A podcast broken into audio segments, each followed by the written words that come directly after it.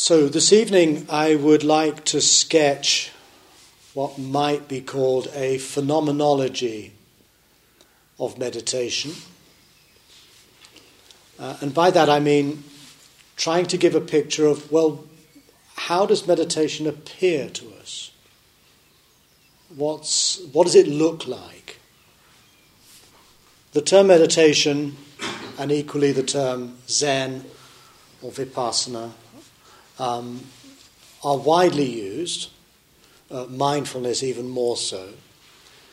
And um, I think often we can lose sight of the bigger picture in which these practices take place. And I'd like to start with a, with a story concerning uh, an episode that happened quite often in our monastery in Korea. Uh, this was a place called Songgwangsa, and it um, is almost classically beautiful and isolated as Zen monasteries should be. In other words, it's about two miles from the nearest village. It's uh, in the middle of a circle of hills. Um, there's no airplanes flying overhead. It is completely uh, just pristine nature. And the Zen hall, um, the one in which the foreigners or the foreign monks used to sit, could take about 14, 16 people. It was heated by wood fire underneath. There was no machinery, no uh, sounds of air con- heating systems clicking on and off. It was perfectly silent, except for a mechanical clock on the wall that was an old fashioned thing in a big uh, wooden box, a bit like a miniature grandfather clock. And it had a pendulum, and it had a wind up mechanism with a key that tightened a spring, and then, in the old fashioned way of clocks, it would then click, clock, click, clock, until it ran down. Now, as you might imagine, um, this didn't go down terribly well, particularly with the foreigners, who, um, on more than one occasion, uh, generously offered to the monastery um, through, and we proposed this to the Zen teacher, that we would buy with our own money an electronic clock one that made no, no, no, no noise at all. And every time this was asked, the request was refused. Um, our teacher wouldn't hear of it. The clock stays. And what was his reason? His reason was, again, the same time each, uh, each time this was asked, the clock is teaching you a great lesson of the Dharma. With every click of the clock, your life is getting one second shorter. Bearing in mind the impermanence of life and the imminent approach of death, practice hard. End of discussion. Back to the room, back to the clock, and on it went. Now, one might argue, well, all this is a bit petty. Wouldn't it have made sense to have just given in to this reasonable request so we could have a quieter environment in which to cultivate concentration and focus and so on? I don't know what was behind our teacher's um, thinking, uh, apart from what he said, obviously. But the way I would understand that now is that he was pointing to um, something in a way more important than having the perfect conditions for developing concentration. And what was more important was the basic question of our life that Zen meditation was primarily concerned to respond to. It's as though he didn't want to get us too caught up into the technique of meditation, but rather to always bear in mind why it was we were meditating in the first place. And this, I feel, is often what we lose sight of the why. Why am I doing this? Why am I here? And again, I think it's something that um, each of us can fruitfully ask ourselves, particularly if we find our meditation is going a little flat, if it's just going round in circles, if it's just you know running along quite comfortably but not really having that kind of inspiration or urgency it may have had once. So, as the foundation for uh, Buddhist meditation, whether that be Theravada or Zen or Tibetan, doesn't matter. But the foundation, I would um, suggest, is what the Buddha called dukkha parinya, which means uh, fully know dukkha. We might translate it as embrace dukkha. That's the sort of ground um, of all uh, of the practices that we may subsequently do. So, what is dukkha? Dukkha, of course, is usually translated as suffering, but I think that is somewhat misleading. Dukkha is just shorthand for what, in some contexts, we would call life. In the sense, for example, when something you know, unforeseen and unpleasant happens, um, we might say, well, you know, that's, that's life. In that sense, that's life. C'est la vie. In other words, life is like that. Life, in a sense, surprises us, life lets us down, things happen, shit happens. That's life. So, dukkha is a way of, of just referring, I think, to that sense of life. In more philosophic language, we might understand dukkha as meaning uh, our total existential condition. In other words, as the Buddha himself defines dukkha, birth, sickness, aging, death, uh, the inevitables of our existence, of having been thrown here at birth, finding ourselves here, being subject to breakdown, mental and physical, being subject to wearing down through old age, and at some point, we don't know when, um, having to confront death, having to die, having to disappear.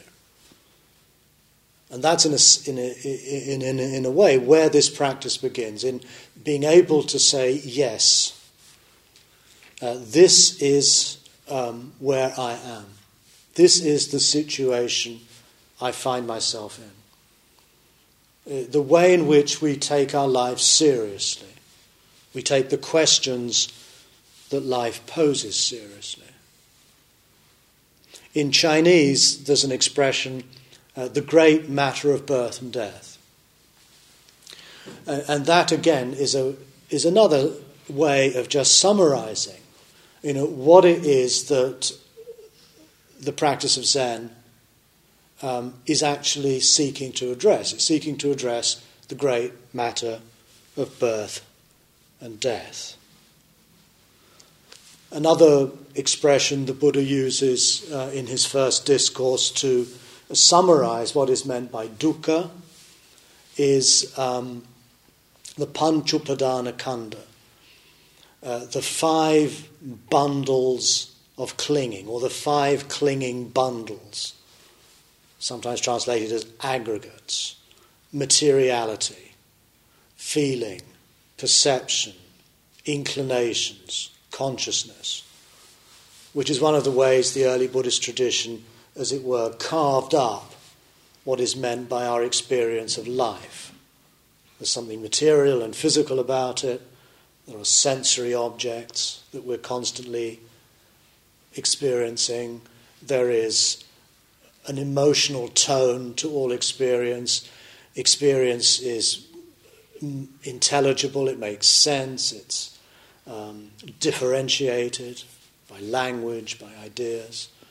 And life is also something that's constantly um, presenting us with opportunities to do something or say something. Uh, we're constantly inclined towards action. And at the same time, we're aware, we're conscious of ourselves, of the world, of others, in a kind of seamless whole that we call vijnana or consciousness. And that is also dukkha. I think in the Indian tradition, they've perhaps given an emphasis onto dukkha um, as part of belonging to a renunciant tradition which predated the Buddha. But I feel very much in, in the Chinese context that rather renunciant element tends to be less. And in Zen and in other Chinese forms of Buddhism, uh, there's not quite the same degree of emphasis on how awful this world is that you sometimes get in early Buddhism, but rather simply an acceptance that this is life. And it presents and poses us with certain questions, certain deep questions that we seek to respond to through meditation. Now, the next point I want to make is that meditation is not a technique, or to be more precise, meditation cannot be reduced to becoming proficient in certain techniques. But rather, meditation is um, a sensibility or um, an attitude, if you wish, or a perspective on life. But of these terms, I rather like the word sensibility. In other words, this is a sort of subjective uh, reflex of the idea that what we're concerned about is life as a whole, our existence.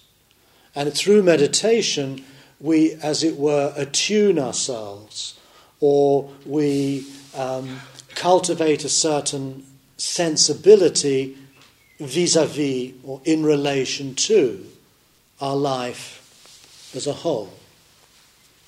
And that's what I want to explore this evening. You know, what constitutes that sensibility? But I've noticed that it's uh, quite common nowadays that meditation is often presented as though um, it were a technique that we can master and become proficient in and good at and thereby use that technique to solve certain problems. And the way in which, for example, mindfulness is used in healthcare, uh, completely separated from any Buddhist context, is one in which it's found to be a quite effective technique in um, working with certain um, health um, problems. Uh, it can resolve them in some way, it can cure us of things that were previously causing us distress and pain. Now, I think it's very natural for us in our um, Western civilization to adopt the idea that meditation is a kind of spiritual technology. Uh, I've often seen it written that just as the West has developed these technologies that have transformed the external world in the Asian traditions, in Buddhism, in Taoism, Hinduism. We find uh, comparable spiritual technologies that are able to transform the inner life of our experience. Uh, now, there is some truth to that. Um, I think clearly there are elements of this meditative sensibility that we can, uh, we can get better at. We can learn how to become more concentrated through applying ourselves to certain exercises. We can learn to become more mindful, more attentive. Um, I'm not disputing that at all.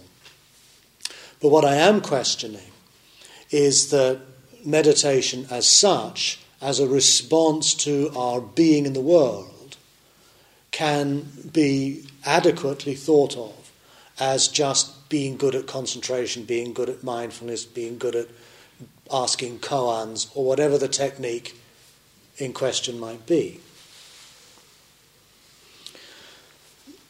I think we have to notice the extent to which the language of technology permeates much of our thinking and much of our language.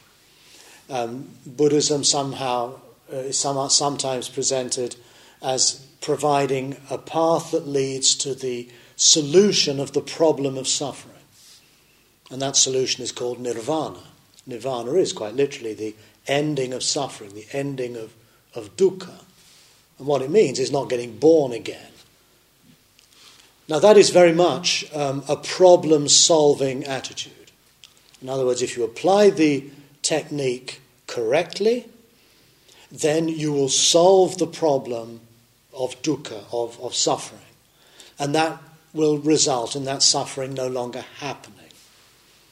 And that's considered very often to be the goal of Buddhist practice. So, even in its traditional presentations, it fits very nicely with um, a technological way of thinking about meditation. It's about applying a technique to solve a problem. I don't think this is helpful in um, confronting the fact of our existence, our birth, our sickness, our aging, and our death as something problematic to be solved.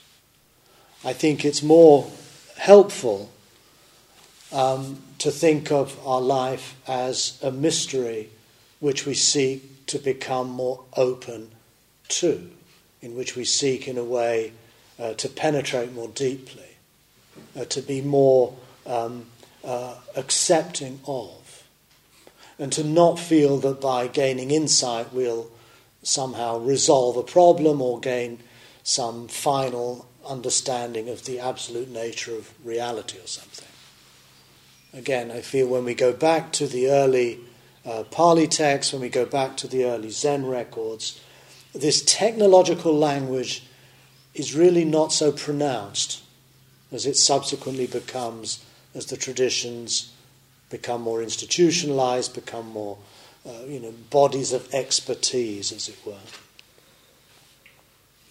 So the question, therefore, um, is well, if the, the, the starting point of meditation practice is fully knowing dukkha, embracing life in its totality, then the question has to be at some level, well, how do we do that? And yet, to try to find a way of answering that question, how do I fully know dukkha, without slipping into uh, the language of technical proficiency and expertise.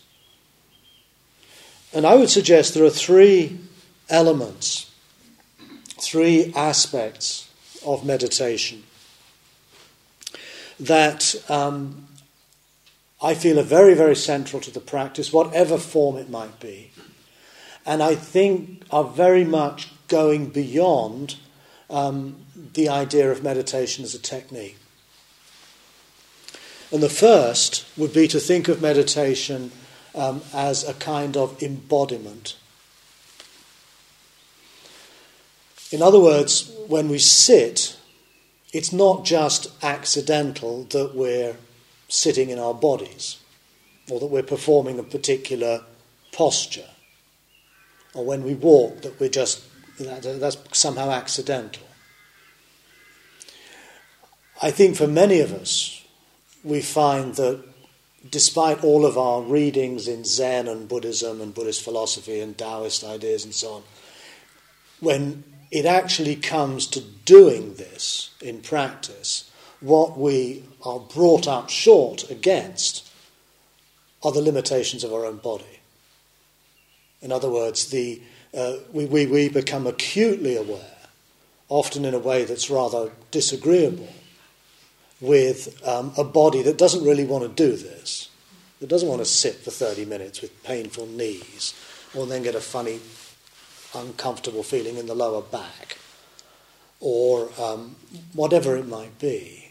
Or, of course, also to be kind of cooped up in this room uh, with a lot of other bodies and the mind kind of going berserk, wanting to be somewhere else.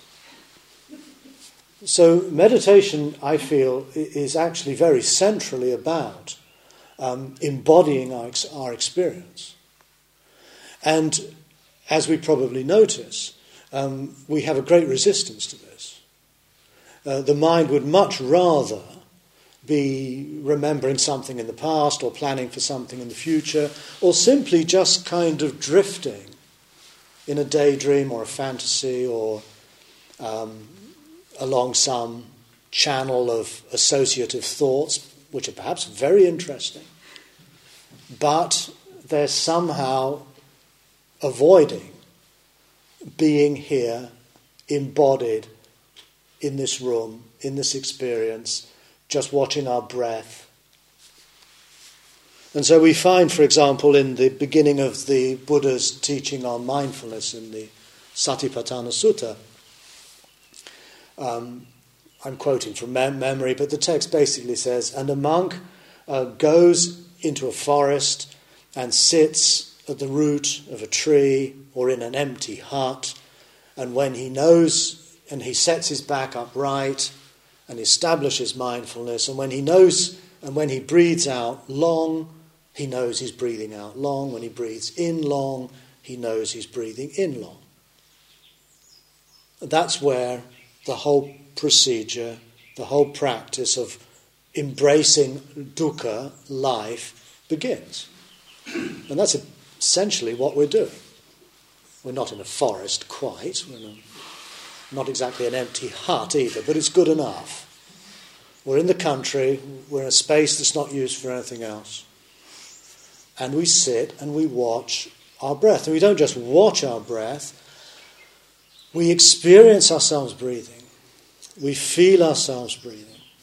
We, we become very um, alert, perhaps at times rather bored with, the, the simple rhythm of our life inhaling and exhaling breath. We become aware of our heartbeat, we become aware of our pulse, we become aware of the warmth of our body. We're thrust, as it were, into an embodied experience. There's a passage I came across fairly recently uh, in the Samyutta Nikaya, which is in the Pali Canon, where the Buddha is asked what meditation do you do when you sit in these long retreats in the rainy season in India? It's an obvious question. This is the Buddha. Very interesting to know what his practice was all about. And um, the Buddha replies, Well, if anybody asks that question, tell them that I dwell in concentration on mindfulness of breathing. In other words, a practice we consider, you know, preliminary perhaps or basic. But here we have a very, uh, a very clear affirmation for the, for, but for even, even for the Buddha. What he does when he sits is he stays with his breath. He stays with his breathing. And that's how he enters into a more focused and concentrated state. But I don't think, again, it's being understood here as a technique for becoming more concentrated. I feel that what is um, revealed or disclosed through an intimate, embodied sense of breathing is, in fact, the great question of life and death.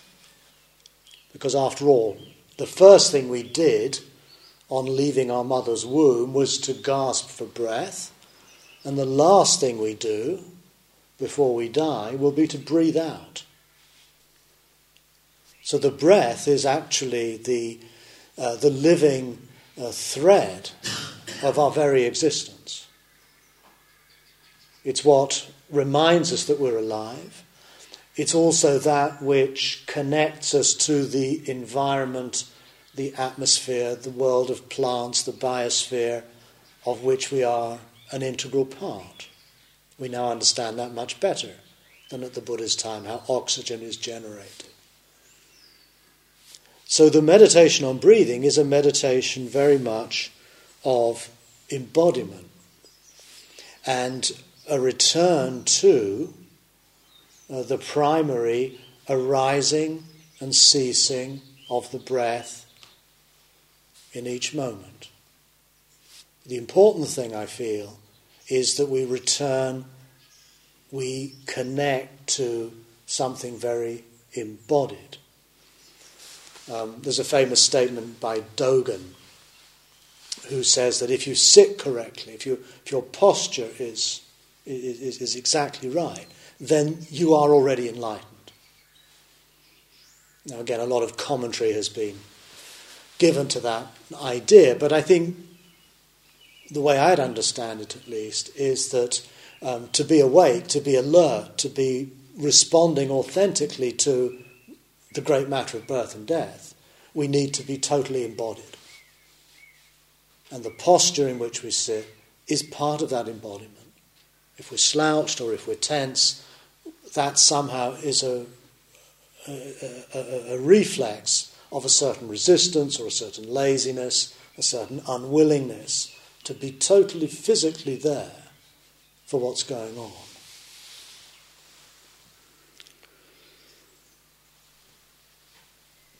The next um, aspect of, of, meditation that I feel is a, at, at, a similar level of um, importance um, is what we might call openness, a total openness to what's happening. We might call this um, uh, receptivity. In other words, um, this this primary embodied awareness of life is not just inward looking, it's also opening to the world that is all around us. Um, it's a letting down of certain um, barriers. It's a allowing to drop away certain fixed ideas we have about me and who I am and how important I am. Um, certain beliefs, too, perhaps, my Buddhist beliefs and my Zen beliefs. And, and rather, it's about finding uh, an, an, a still and open space in which we can allow the world to enter us. So, becoming aware of, of everything we put in the way, which is often our fixed ideas, our judgments, our preferences, our aversions, our fears, um, whatever gets in the way of being completely transparent to what's going on. And I think perhaps one of the best ways to um, um, to represent this is in the idea of um, listening. I think that in many ways, and we get this quite strongly in Zen, we'll come back to it later in the week um, is that perhaps the more appropriate metaphor, a sensory metaphor to use, um, is not that of the eyes, of looking at something, observing or watching, but rather a hearing and listening to what's going on. And just imagine for a few moments what it's like to listen to something like your a favourite piece of music. You know, you close your eyes, you um, you open yourself 360 degrees to whatever is going to come in. There's a story in um, one of the Zen records where a monk and his uh, disciple are walking through a forest, and the disciple says, um, How do I enter into the great way? And the monk replies, the teacher replies, Do you hear that waterfall over there? And the disciple says, Yes. And then the monk says, Right there. And we, we find uh, in a number of passages in the Zen records um, uh, this emphasis on opening up our ears, opening up our capacity to listen more carefully. Not just to become more aware of the sounds around us, which I'm sure we already are becoming, particularly the rooks um, that are making quite a bit of noise these days. but also to refine, as it were, uh, a sense of listening as perhaps a more useful metaphor than that of looking, of opening ourselves, of listening. And of course, listening is also opening us to what is being said, and particularly, therefore, what others are saying, other people, other forms of life.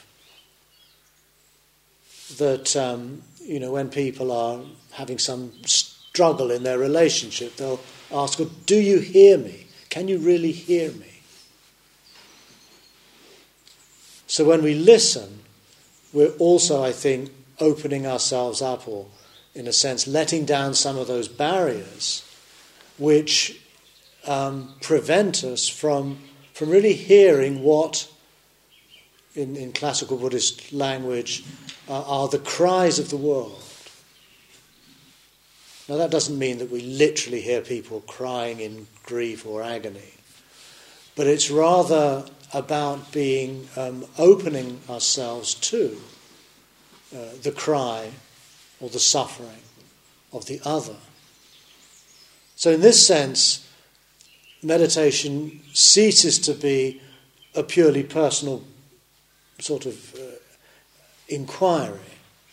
It, really is about opening ourselves up to birth, sickness, aging, death, but recognizing that that's something that is the condition uh, for all beings that live.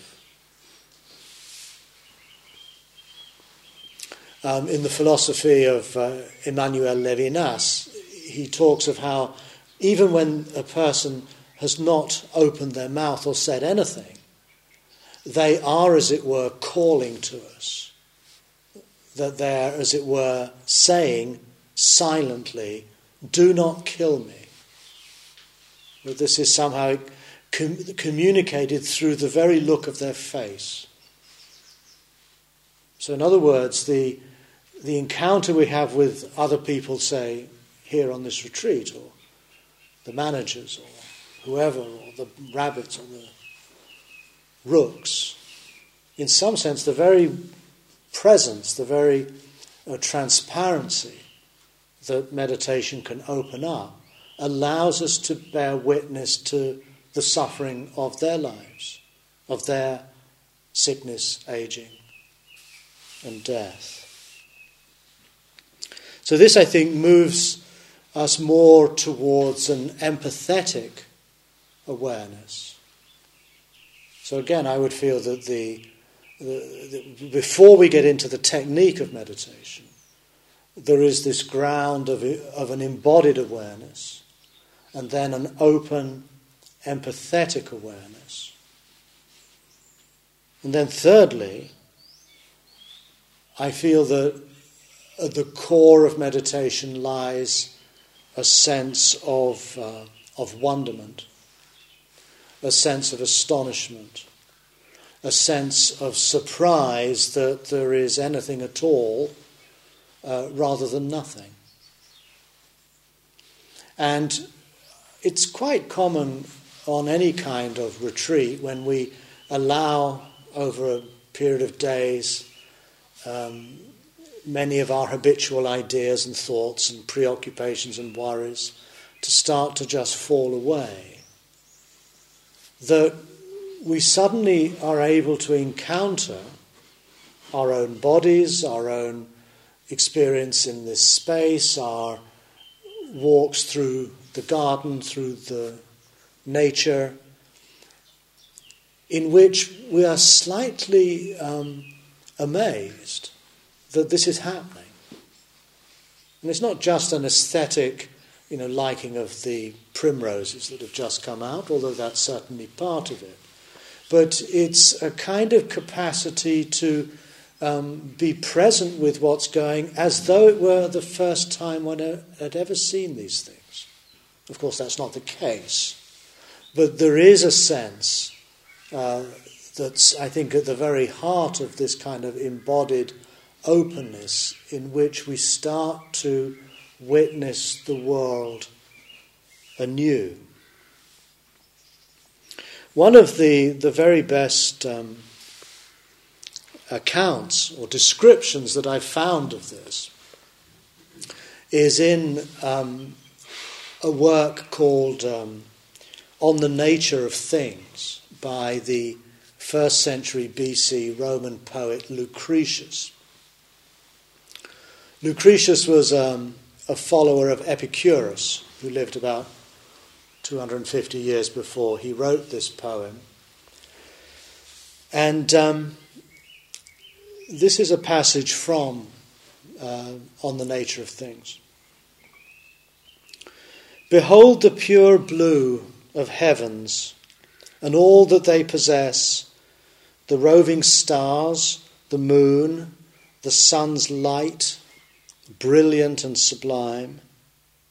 Imagine if these were shown to men now for the very first time, suddenly, and with no warning. What could be declared more wondrous than these miracles no one before had dared believe could even exist?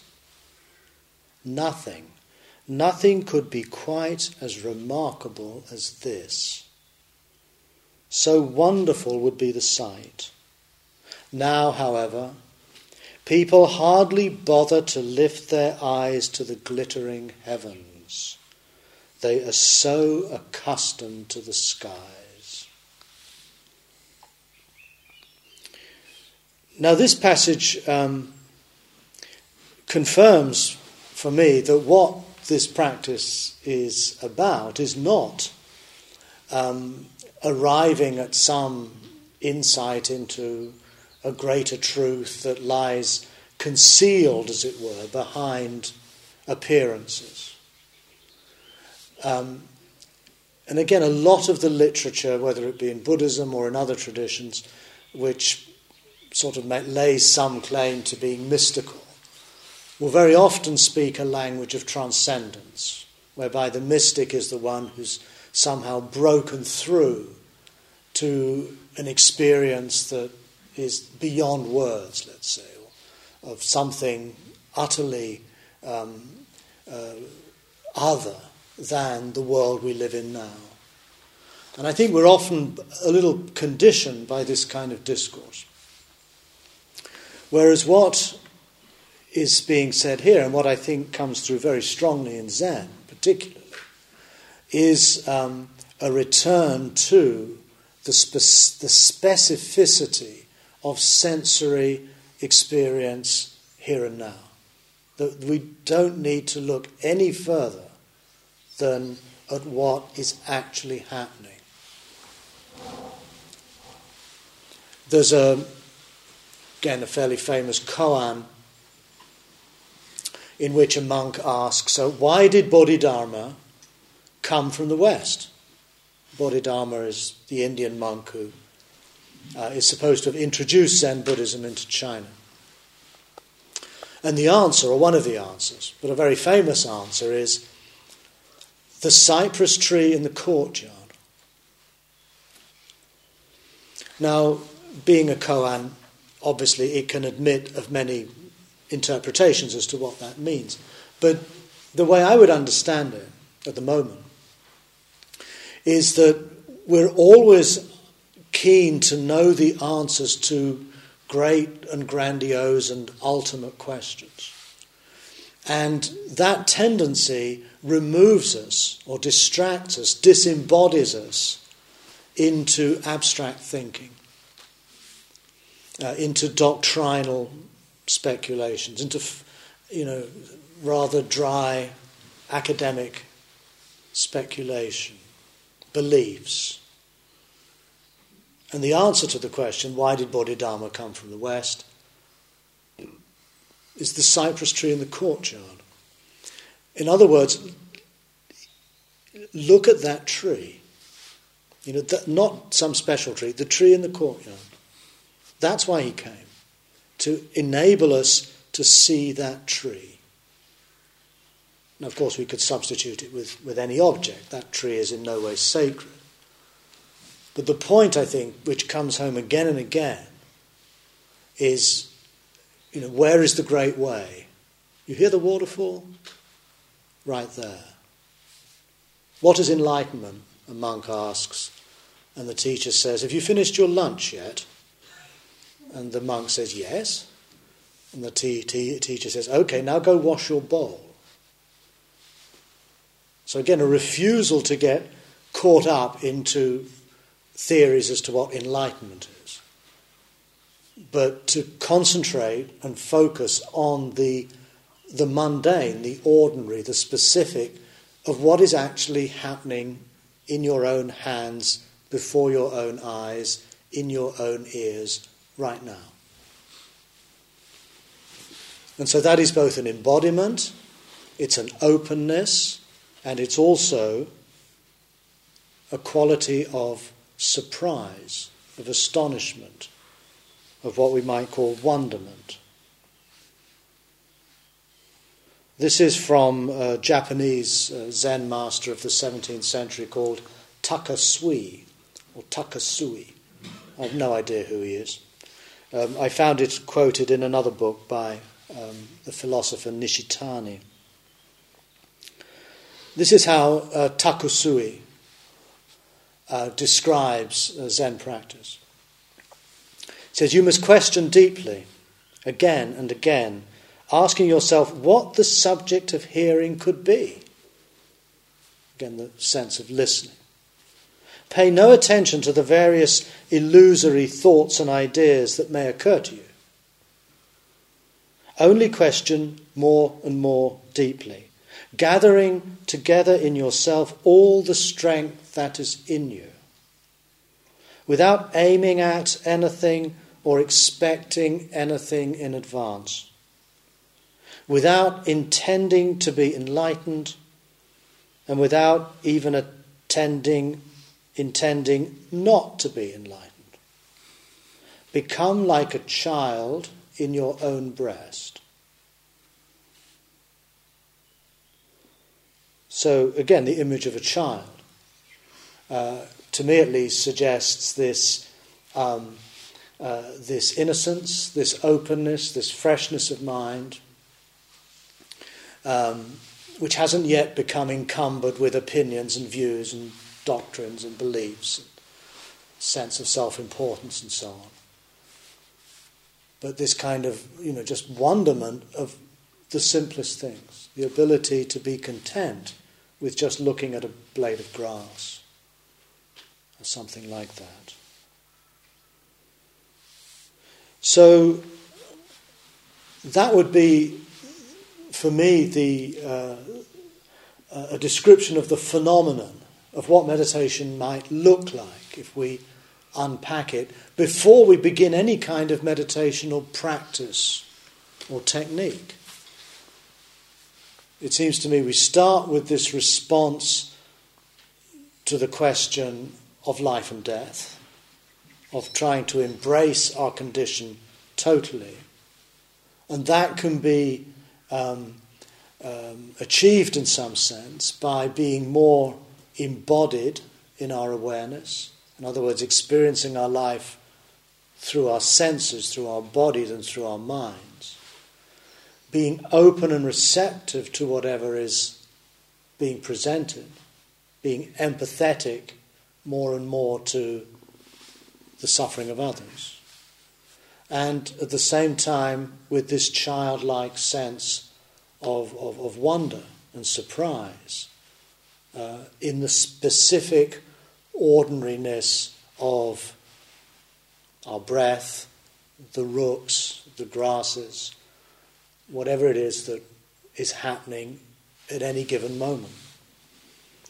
And I feel it's on that basis that we can then start talking about samatha and vipassana stillness and insight, which are certainly the two um, main uh, cores of Buddhist meditation. Shamatha means those practices we use to become more still and focused and calm.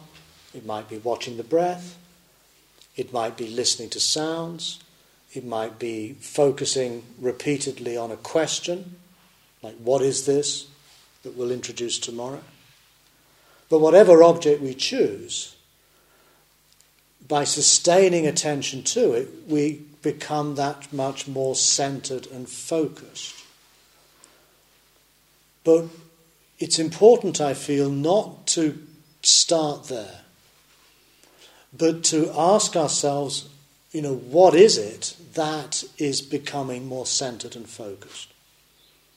And I would argue it's an organism, a human being, confronting and questioning their own life from an embodied, open, and deeply curious perspective.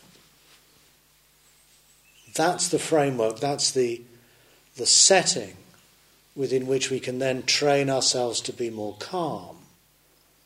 And with vipassana, a term that's again not the exclusive property of one school in Buddhism, but is used in the Tibetan tradition, the Zen tradition, uh, just as much. And it means insight, vipassana, looking closely and carefully and deeply at something. And again, that looking closely, that focusing of attention, can also be done with regard to the breath, to the body, to sound, to what it is that we're questioning in a koan. In other words, shamatha and vipassana are, as it were, the more uh, technical aspects of meditation practice, particularly shamatha. And that's something we can develop, something we can get better at, and something that's very important if we are to refine our embodied awareness, our openness and receptivity, our capacity for wonder. Shamatha is a kind of intensifier. And that stillness, though, that focus, is again not the goal. That's again a, a means whereby we can then ask more, more acutely, perhaps more uh, precisely. We can look more uh, tentatively and closely and probingly and uh, questioningly into this uh, fact of being here.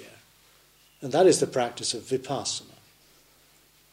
And it has various different ways of being done in the different traditions.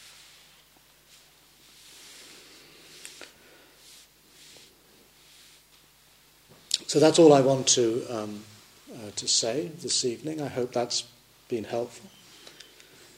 Um, tomorrow morning, I'm going to um, introduce the question, What is this? But I feel that it was maybe useful to sketch the background in which I feel this question um, takes place. Um, we still have a little time. Would anyone have a question or a comment? Yes? Um, when you started speaking, you mentioned that meditation is a sensibility. Yeah. And I didn't quite understand what you meant by this. Okay. Um, well, what I tried to flesh out with the idea of meditation being something embodied, being a state of openness, being a state of wonderment, is that these are qualities that I would consider to be part of a sensibility. In other words, an overall attitude or perspective or, or, or sense of myself in relation to the experience of life. That's what I would consider to be a sensibility. Let's give an example. Um, if we think of meditation as a sensibility, then as we practice it, it's more akin to, say, developing an appreciation of art or developing an appreciation of literature or developing an appreciation for botany. In other words, it's not just something that we, we gain in not we don't gain an appreciation of, of literature, for example, by just reading lots of books. That is kind of necessary too.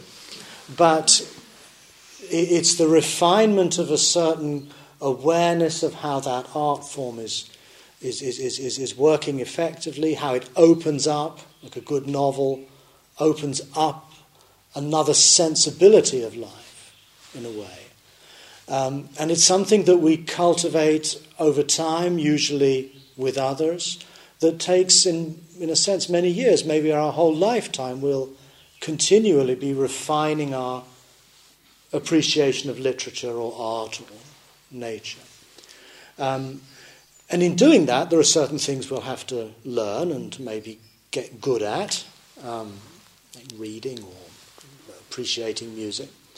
But what is, in a sense, most deeply fulfilling about that process is the cultivation and the development of that sensibility. It's not about getting some sudden literary enlightenment or, or musical enlightenment uh, and meditation, I feel, is, is more like that than it is about becoming proficient in a certain skill and then gaining some, some whiz bang result. So you wouldn't compare it to developing a skill? Developing a skill is part of it. But um, uh, I would say that the developing of the skill is secondary. The developing of a skill is like develop, learning how to become more concentrated. I use the word technique. Becoming proficient in a technique is, in a sense, like developing a skill. And that is important, obviously. But tr- what I was trying to point out is how, because of our cultural conditioning, we often assume that being, you know, being, ha- developing a skill is, is really all that really matters. And that'll then produce a certain predictable result. And we sometimes, I think, lose sight of that rather more amorphous idea um, of, of, of, a quality of experience, of a sensibility, uh, something that's more organic, something that, in a way, you know, emerges over time, often slowly in its own pace. Right. Thank you. And happy birthday. How does everybody know it's my birthday? you must be the fifth person who I've never met before who's wished me a happy birthday. It's, I think it's Facebook is the, is the culprit. Well, I, I don't get Facebook here, so. Well, um, Mark told us yesterday. Ah. All right. Any other questions? Yes. Uh, you said something like that uh, nirvana is not transcendent. Yeah Uh, and I wonder, does that also apply, in your opinion, to the more Nibbanic definition of, of Theravadic tradition, of, of fruition? well, um, nirvana is. Repeat the question. The question was about the nature of nirvana. And I think, I, and the listener had heard me say that um, uh, I didn't believe that nirvana was something transcendent. Um, that is correct. Uh, and I feel that that is um, quite um, clear from within the canonical texts of Theravada Buddhism. Uh, one of the classic definitions of nibbana is um, raga kayo, dosa kayo, kayo, moha kayo the ending of greed, the ending of hatred, the ending of stupidity. That's nibbana. Um, and that is not necessarily something transcendent, is it?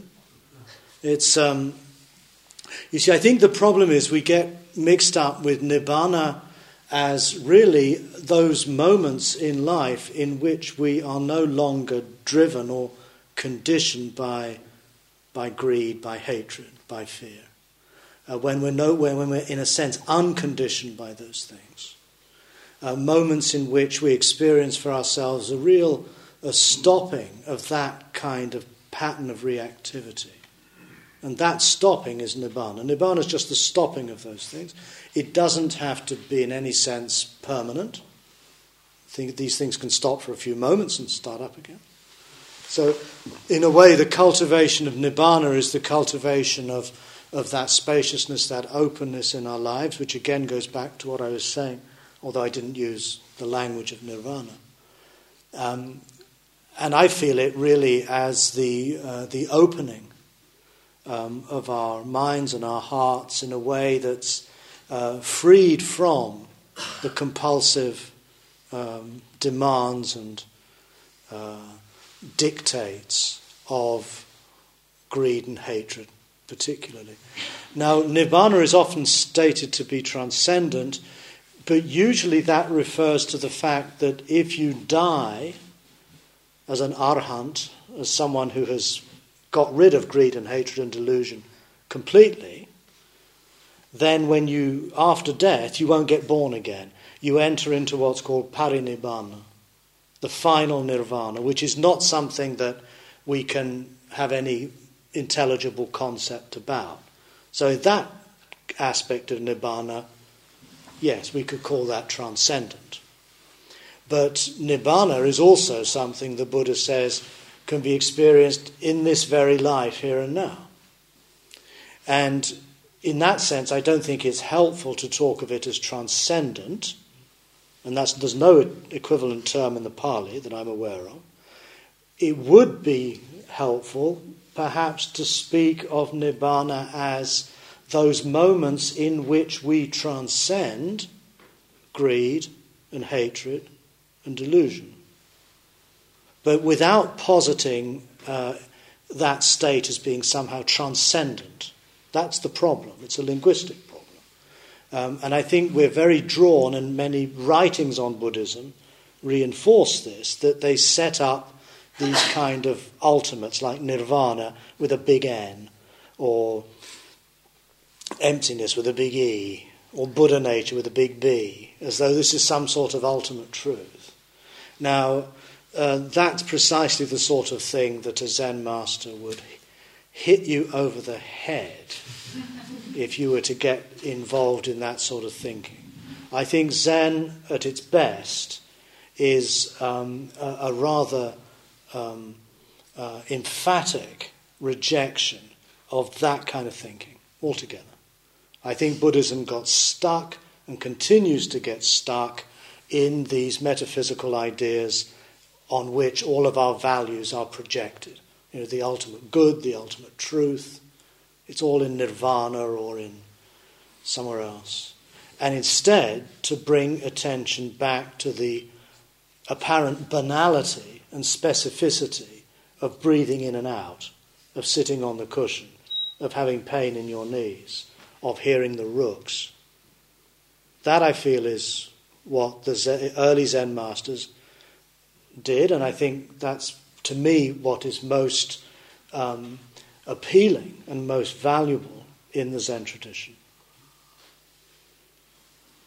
On this topic of uh, transcendence, uh-huh.